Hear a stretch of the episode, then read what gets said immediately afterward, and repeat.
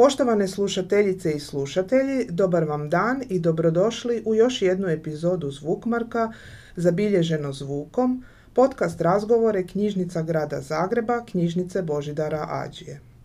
U petak, 27. siječnja, održat će se 18. po redu Noć muzeja, koja je prerasla u značajnu manifestaciju hrvatskih muzeja – Ususret tome razgovaramo s muzejskom savjetnicom iz ateljeja Meštrović u Zagrebu, doktoricom znanosti Barbarom Vujanović. Dobar dan i dobrodošli, Barbara. Dobar dan i hvala vam na pozivu. E, evo prije samog razgovora nekoliko informacija iz vaše biografije. Dakle, doktorica Barbara Vujanović rođena je 1983. u Zagrebu.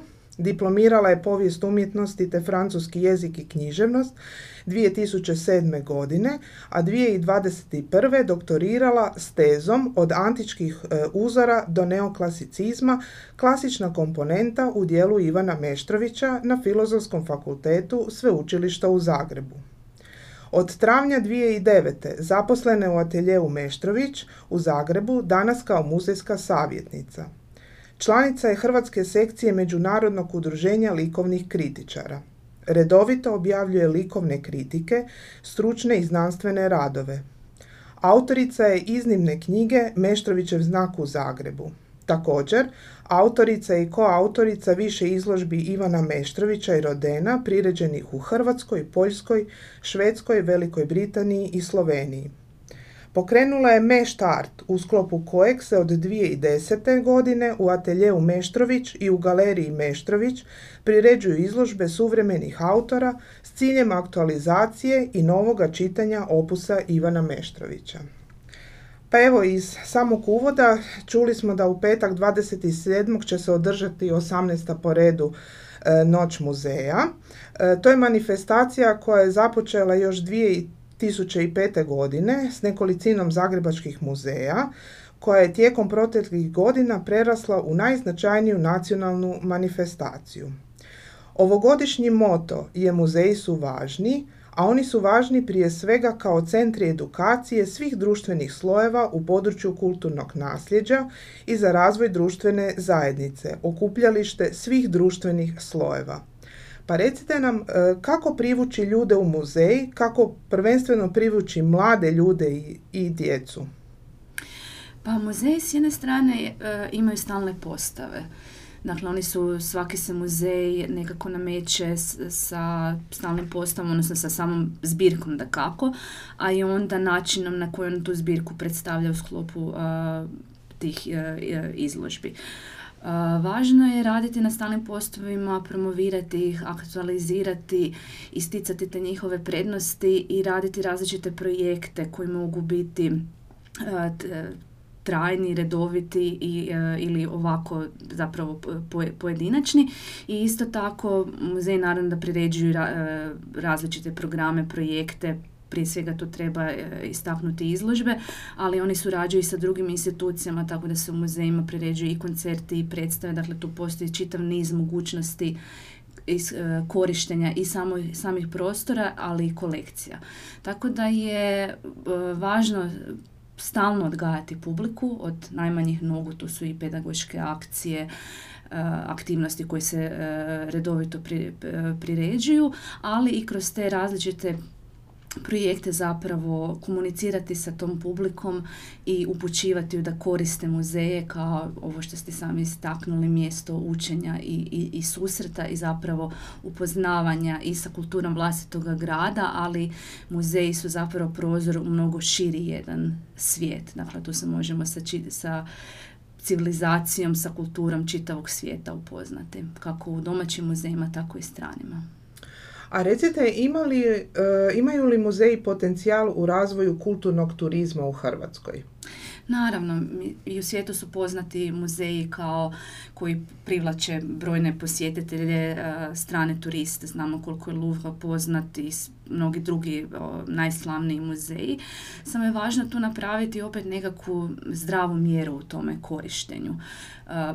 Spomenula sam Louvre, dakle on, on je jedan od najposjećenijih muzeja, ali zapravo može u toj u toj želji da se privuku što veće brojke često zna to ići na uštrb i same građevine i same građe i samih zaposlenika. Tako da sam sama primjerice nekoliko puta prije ovih e, korona godina svjedočila nemogućnosti posjeta samom muzeju Louvre konkretno, jer je takav način naručivanja za njihove izložbe, ako se izgubi taj termin, ne može se dobiti drugi ili su njihovi zaposlenici štrajkali zbog određenih razloga, tako da da, muzeji jesu ti koji mogu sudjelovati u stvaranju slike kulturnog turizma, ali se sve to treba činiti na jedan primjereni način, da se izvuče maksimalna korist i nekakva i materijalna i da se stavi fokus na same institucije, na njihovu građu, ali da pri tome ne odemo u neku krajnost u kojoj ta zapravo građa njihova osnovna funkcija postane e,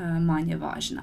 Ali muzej da, sa svojim individualnim programima i e, nekim identitetom koji oni e, grade i zastupaju mogu biti dakle te žarišne to, e, točke kulturnog turizma. To isto tako i važno povezivanje, činjenica da se određeni muzeji nalaze na u određenom dijelu grada. Znamo koliko muzeja je na gornjem gradu. Većina je nažalost danas zatvorena jer se obnavljaju e, nakon potresa, ali recimo i ta činjenica da, da posjetitelj može u jednoj četvrti tokom jednog dana otići u više muzeja, isto tako pruža jednu kvalitetnu podlogu i mogu se muzeji povezivati i na druge načine među sobom ili nekakvim zajedničkim akcijama ili nekim temama koje će obrađivati u isto vrijeme. Tako da tu doista postoji mnogo mogućnosti. A isto tako istaknula bih jako dobru suradnju sa turističkom zajednicom grada Zagreba koja podupire mnoge projekte. Tako da recimo velik broj izložbi koje sam radila, ali i publikacija poput spomenute, e, spomenute knjige Meštrovića znak u Zagrebu je bio potpomognut od turističke zajednice grada Zagreba.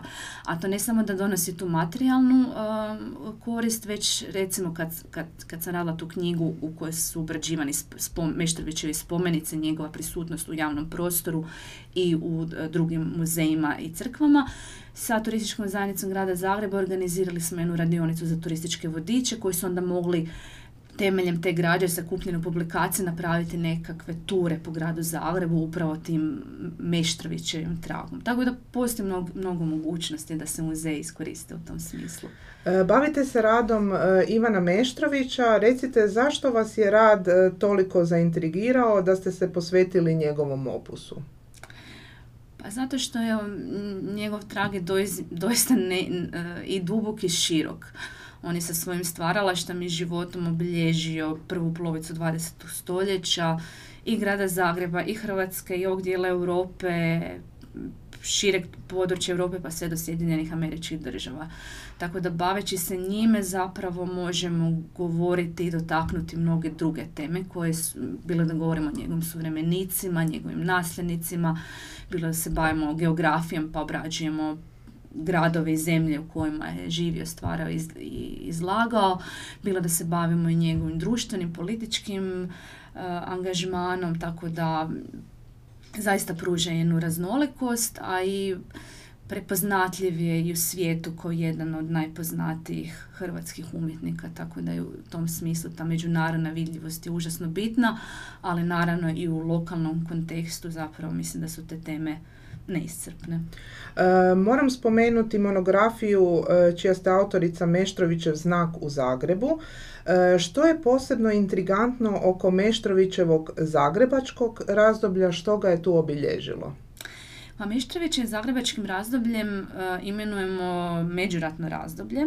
On nakon Prvog svjetskog rata se trajno nastanje u gradu Zagrebu, u Mletečkoj 8 na Gornjem gradu, gdje obnavlja jedan kompleks e, građevina sa kraja 17. i početka 18. stoljeća, gradi sve atelje, zapošljava se na Akademiji e, likovnih umjetnosti gdje postaje i profesor i rektor i on s jedne strane to razdoblje, razdoblje je bitno jer je u, jako je plodno razdoblje, on stvara veliki broj dijela, pogotovo tu govorimo o javnim spomenicama, to ne samo u Zagrebu, u Hrvatskoj, već i u ondašnjoj kraljevini, kraljevini Jugoslaviji, ali i u drugim zemljama Europe, u Sjedinim američkim državama poput uh, Chicaga. On nastavlja svoju izložbenu aktivnost, primjerice svoj 50. rođen 1933. godine uh, obilježava na način da organizira izložbu i u Parizu, u Žedepom i u Pragu pod pokroviteljstvom uh, predsjednika Masarika. Bitna je tu njegova uloga na Zagrebačkoj akademiji likovnih umjetnosti jer tu ne samo da stavio veliki pečat na generacijama koje su tada stasavale, već i modernizira ljevaonicu, tako da tu korist uživaju i drugi kipari i pritom ne, sam, dakle, ne samo da je aktivan na umjetničkoj sceni, već i politički aktivan, zauzima se za zauzima se primjerice da akademija dobi status visokoškolske institucije, pa zbog toga je odstupio u jednom trenutku sa mjesta rektora, tako da je imao vrlo proaktivnu ulogu i u samom Zagrebu, ali i kao umjetnik možemo govoriti o vrhuncu njegove, njegovog njegovog stvaralaštva, to je zapravo i period njegovog e, klas, klasičan period, e, povratak klasičnim vrijednostima, mediteranskim, antičkim, renesansnim. On e, to pronosi i u svojoj skulpturi, to možemo ju svrstati pod jedan segment koji se naziva povratak redu, ali u arhitekturi, tako da on tada stvara svoje paradigmatsko ostvarenje dom hrvatskih likovnih umjetnika koji danas pljeni pažnju tako da doista meni je osobito zanimljivo to njegovo zagrebačko razdoblje. Pa evo, baš se nameće sad ovo sljedeće pitanje. E, Meštrović je bio vezan uz više zagrebačkih kulturnih i znanstvenih institucija, pa možemo li nešto reći o Meštrovićevoj ulozi u povijesti tih zagrebačkih institucija? Da, on je, spomenula sam njegov angažman na akademiji, on je uvelike modernizirao tada šta program, uvode se, uvode se i ukidaju mnogi predmeti, on obnavlja se i sam, sav profesorski uh, kadar, modernizira se ljevaonica, Meštrović se bori i za bolju poziciju same institucije, nadalje Meštrović je bio angažiran i kao član Hrvatske akademije, odnosno tada Jugoslavenske akademije znanosti i umjetnosti, koristi tu svoju poziciju i, u, i u funkcije u različitim udruženjima i društvima, primjerice za pronala, jedan je od zaslužnika za pronalaženje prostora moderne galerije, odnosno današnjeg Nacionalnog muzeja moderne umjetnosti, jer je moderna galerija od svojih početaka e, funkcionirala u zgradi u kojoj se nalazi Muzej za umjetnost i obrt i na današnjoj lokaciji upravo između ostalog i zahvaljujući Ivanu Meštroviću koji je omogućio da se 34. tamo otvori njezin e, stalni postav ali on je zaslužan i za podizanje zgrade e, Hrvatskog doma likovnih umjetnika, odnosno danas ga zovemo Meštrovićev paviljon, jer e, moramo znati da u to vrijeme, u 20. i 30. godina. Zagreb je nije imao puno izložbenih prostora, um, um, umjetnički paviljon je bio u, lošem stanju i javila se ta potreba da se sagradi i Meštrić je zapravo, kako je uživao tu veli, utjecajnu ulogu u tadašnjem Jugoslaviji, ali u gradu Zagrebu, preskrbio se tu naređbu na način da su spojeni natječaj i za podizanje tog doma, ali i za podizanje spomenika kralju Petru I. oslobodiocu i on preuzima na sebe taj vrlo zahtjevni projekt i podiže zgradu koja je dan danas jedan od najmarkantnijih izložbenih prostora u ovome dijelu Europe. E, moramo se dotaknuti i e, Meštovićeve veze s Pragom. Dakle, e, kao što znamo, Prag je krajem 19. i početkom 20. stoljeća bio metropola u kojoj su studirali mnogi Hrvati, te su uz nju bili vezani znameniti političari i umjetnici. Među njima bih spomenula Stjepana Radića, Augusta Šenovu, Frana Mažuranića, Eugena Kumičića ili Vlahu Bukovca.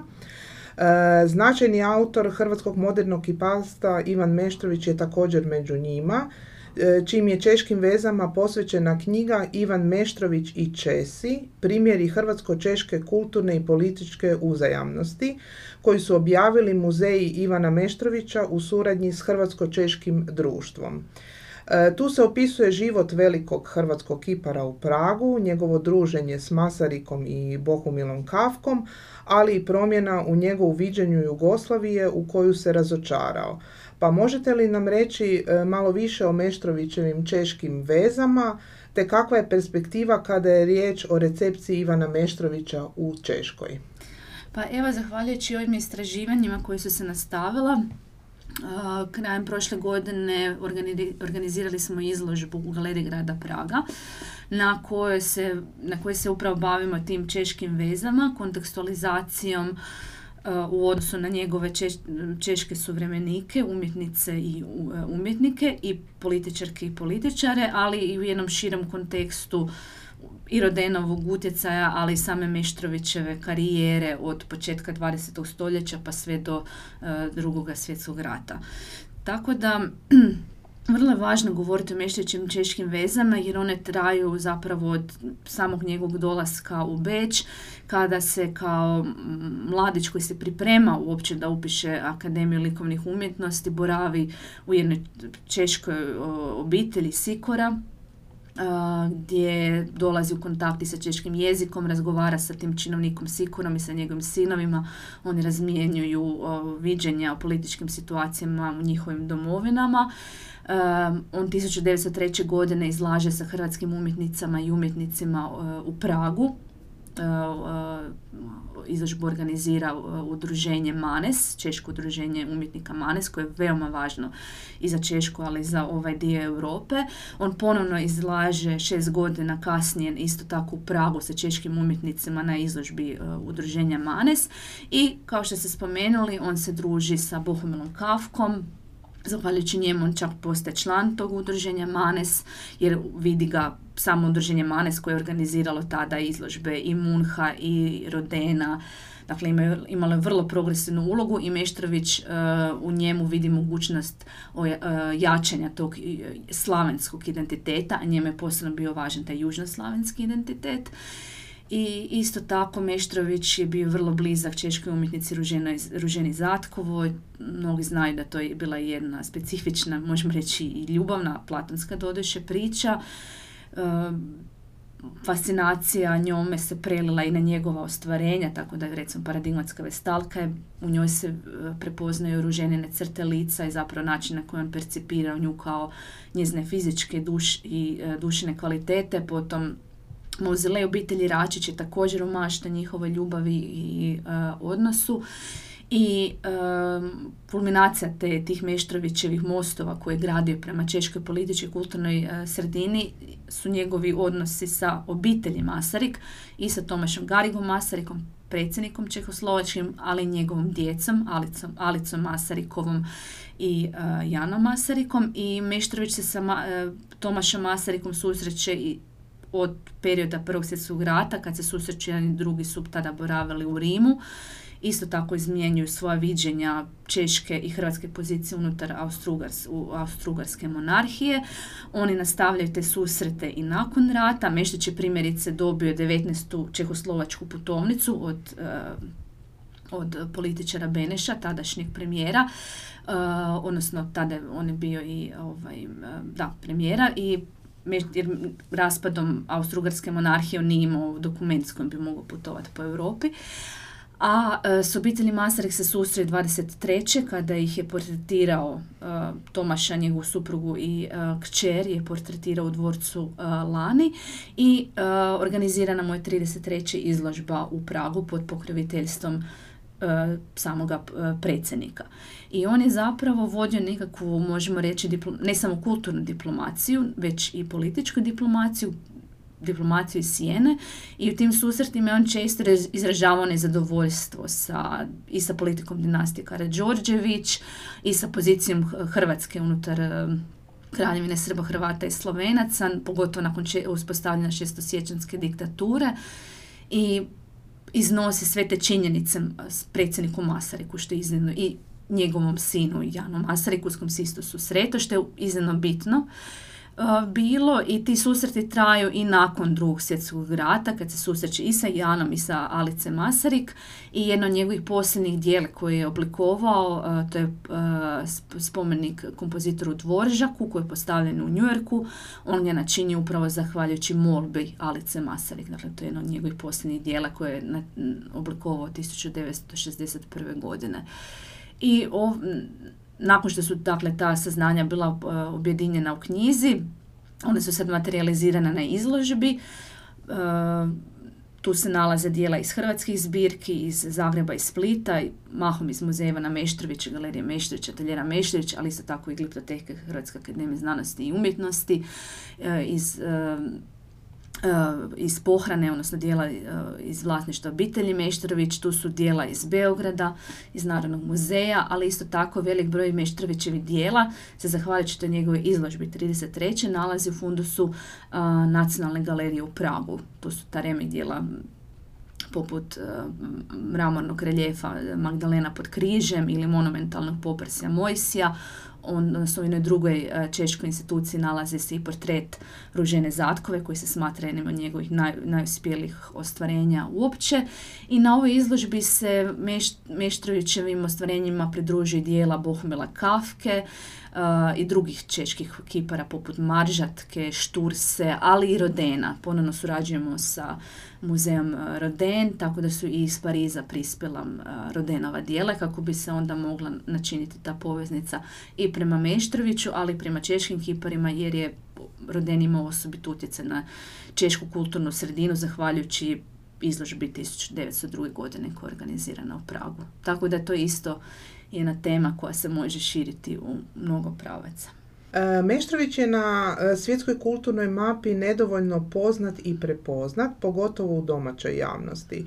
Možete li nam ukratko e, njega mapirati uz SAD točnije dvije brončane skulpture indijanaca, strijelac i kopljanik u Čikagu? O čemu je bilo riječi zbog njihova uklanjanja i što mislite o takvoj političkoj korektnosti? Da, i na izložbi u Pragu su prikazani modeli za taj čikaški spomenik. Pa bilo je riječ, dakle to je bilo prije dvije godine, povedena je, zapravo i ranije to krenulo u Sjedinim američkim državama, pokrenuta je jedna šira rasprava o načinu prikazivanja američke povijesti, odnosno onoga što se tiče i ovaj, rata između sjevera i juga, odnosno povijesti koja se tiče afroamerikanaca i on, odnosno indijanaca. I tu doista ima i tekako utemeljenih činjenica da ima tu nepriličnog prikazivanja, dakle i, i rasa i pojedinaca i nacija. Međutim, mislim da se važno je osvještavati, važno je raspravljati Mm, može se diskutirati doista o nekakvim primjerima koji šire mržnju i koji šire taj negativno, negativan e, pogled na, na, na pojedince, odnosno na na, na određene manjine.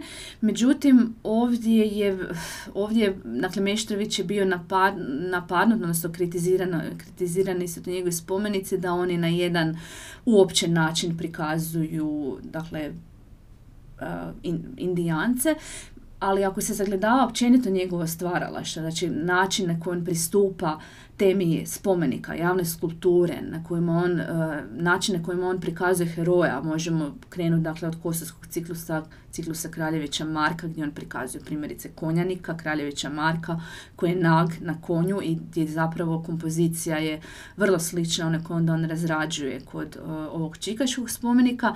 Zapravo kod njega ta nagost i lišenost atributa ide prema toj nekakvoj uh, idealizaciji, odnosno dočeravanja ideala kojima on teži, to je, to je herojstvo, to je hrabrost, to je snaga, e, to su neke moralne vrijednosti koje onda, a nagost koja služi upravo kao podloga za prikazivanje tih kvaliteta, zapravo to e, polazište pronalazimo u antici koja je inspirirala samoga Meštrovića. Tako da ako idemo na tu čisto formalnu analizu, odnosno ako stavimo e, taj projekt u kontekst Meštrovićevog stvaralaštva, ne nalazimo ništa što bi upućivalo na one kritike koje su upućene uh, tom Meštrovićevom projektu. Doista povedena je rasprava u kojoj sam sudjelovala sa kolegom doktorom znanosti Daliborom Brančevićem koji je uostalom i proučavao upravo američki opus jer je boravio u slopu Fulbrightove stipendije i nekih drugih stipendija u Sjedinjenim američkim državama i razgovarali smo i sa američkim stručnjacima o toj temi. Sada se sve to stišalo i doista nema nikakvih naznaka da bi se taj Meštrovićev spomenik maknuo sa toga mjesta, ali meni se nekako kao povjesničar umjetnosti čini da je puno važnije da razgovarati, možda obilježiti na određeni način ta dijela u javnom prostoru, ali njihovim brisanjem mi nećemo izbrisati povijest. Mi ne možemo, mi ne možemo ispraviti, prepraviti. Mi možemo dati sadašnja saznanja i sadašnja viđenja, ali mislim da to da u tome u nekakvoj političkoj korektnosti često nam mogu izmaknuti i neki drugi razlozi. Tako da mislim da raspravi apsolutno treba biti mjesta, ali uostalom ako ćemo gledati čitavu povijest skulpture i arhitekture, ako ćemo ići od antike, ako ćemo gledati sam forum romanu, mislim na njemu nalazimo spomenike koji veličaju pobjedu Rimljana nad određenim narodima, plemenima, a nasljednice tih naroda i plemena postoji danas. Tako da i tu se može čitati ili nekakva mržnja ili nekakav, nekakva težnja uništenju određenih naroda, njihovoj demonizaciji. Možemo govoriti o načine koji su i židovi bili prikazivani i u javnom prostoru i u crkvama. I o tome sve trebamo govoriti, o tome to trebamo osvještavati, ali ljuštenje toga i prikrivanje mislim da ide u krivom smjeru i zapravo iza dobrih namjera će se stvoriti nekakve druge onda još mogu reći demoni koji će izaći iz Pandorine kutije, tako da mislim da tu treba biti dosta oprezan i ne povoditi se uvijek za strastima, već argumentirano raspravljati i da, donositi zaključke, ali nikako ne prebrisavati neke stvari i, i iščišćavati iz javnog prostora. E, je li Ivan Meštrović koristio svoju umjetnost kao platformu političkog angažmana kroz svoja umjetnička dijela i izložbe? Svakako, spomenula sam kosovski ciklus i ciklus Kraljevića Marka, herojske cikluse na kojima radi od 1908. godine pa sve negdje do perioda uoči Prvog svjetskog rata 1912. godine.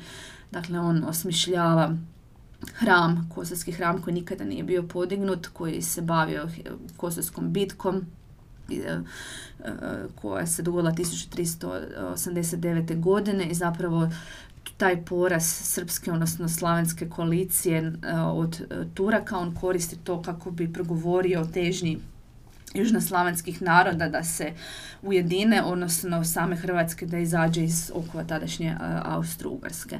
I on i ta, taj ciklus, ali i predstavljanje tog ciklusa koristi kao politički iskaz i njegove e, i grupne i samostalne izložbe su platforme tog političkog diskursa. Dakle, i njegov zadnje predstavljanje u slopu secesije 1910. godine u Beću, potom 1911. godine ona izlaži na međunarodnoj izložbi u Rimu, u srpskom paviljonu, namjerno, a ne u paviljonu Austrije, odnosno Ugarske.